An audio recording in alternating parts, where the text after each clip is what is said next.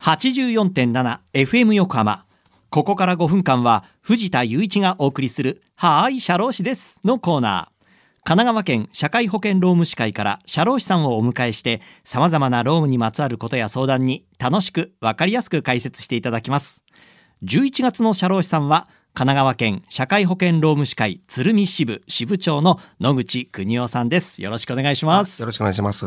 さて今月はリモートワークに関していろいろお話を伺っていますけれども、えー、リモートワークにまつわるその労働契約に関して教えていただけますか？はい労働契約はですね、はい、普通の会社では就業規則に大体規定されてます。で就業規則っていうのはじゃあ契約化と言われるとこれは約款なんですね。はい世の中の今の契約はかなりの部分が約款になってまして、はいまあ一律に決めてそれで対応するとはいいうことになります。はい。はい、約款いろいろありますよね、ええ交通約款とかえー保険約款とかねそれと同じようなふうに考えていただいた方が分かりやすいかなと思って申し上げてます。なるほど。就業規則っていうのはこう使用者が労働者に出張や移動を命ずることなんかもあるわけですよねその中に。はい。例えば労働者が自宅で仕事をしたいってこう申し出た場合なんかはどうなるんでしょうか？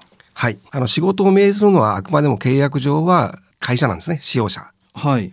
だから、まあ従業員がやりたいという時にはそれを認めて、それじゃあそのそれで仕事をしなさいってやっぱり会社が命じてることになります。はい。えー本人がやりたいということをですね、認めることですから会社が命じてることになりますね。はい。ただあの今感染症対策で、はい。えー本人の希望じゃなくて会社がやりなさいってやってますね。うんはい。これもあの基本的にはあの法的な問題がないんですね。はい。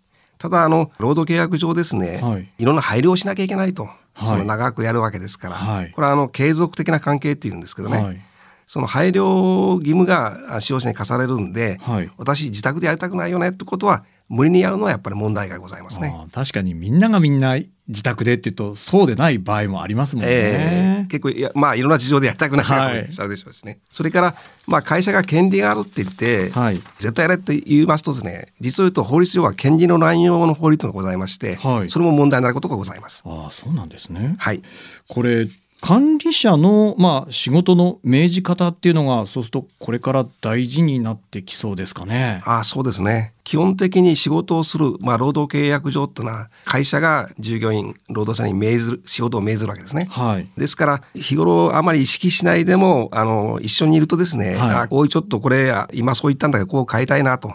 まあ、私なんかはおいちょっと文化って言ってるんですけどね。確かになんとなく上司からのありそうですねそれね。えーところがその離れてるところで仕事してるとそういうわけにいかないですよね。ああ確かに。それで、えーやっぱり管理者が意識を変えないといけないというのが大事なところだと思うんですね。おいちょっとが通用しないと。はい。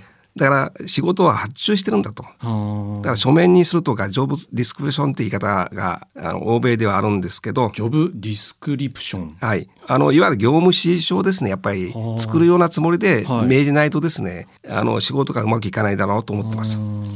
リモートワークテレワークではその文書書面にするということで、まあ、お互いのこう指示こう確認したりとかそういうのを受けて、まあ、それでしっかりやるってことが大事になってくるってことですね。そうですねあ確かにリモートで「おーい」って言っても「は何ですか?」っていう感じですよね。なるほどいろいろとそういう意味では管理者の仕事の命じ方、まあ、大事になってきそうですね。ええはい、リスナーの皆さんいかがだったでしょうか。えーはい、社労士です。では皆さんからのメールもお待ちしています。社労士さんに聞いてみたいことやこのコーナーへの感想もお待ちしています。メッセージをご紹介した方には、はーい、シャロー氏です。オリジナルステッカーとオリジナルエコバッグをセットにしてプレゼントいたします。メールアドレスは sharoshi アットマーク fm 横浜 .jp シャロー氏アットマーク fm 横浜 .jp まで送ってください。さて、ここでお知らせです。現在、神奈川県社会保険労務士会とコラボした藤田雄一の街角リポート25周年をお祝いする縦7メートル、横6メートルの巨大な広告が、みなとみらいクイーンズスクエア横浜クイーンモール2階に展開されています。期間は11月30日までとなりますので、お近くにお越しの際にはぜひご覧になってみてください。残りも少なくなってきましたよ。また、この番組のポッドキャストもアップされています。FM 横浜のポッドキャストのページや、神奈川県社会保険労務士会のホームページから飛べますので、ぜひ聞いてみてください。さて、そろそろお別れの時間です。ここまでのお相手は藤田雄一と。野口邦夫でございました。はいこの後は再び浅見ルナさんのサンデーグッドバイブスでお楽しみくださいそれでははいシャロー氏ですまた来週の日曜日午後2時30分にお会いしましょう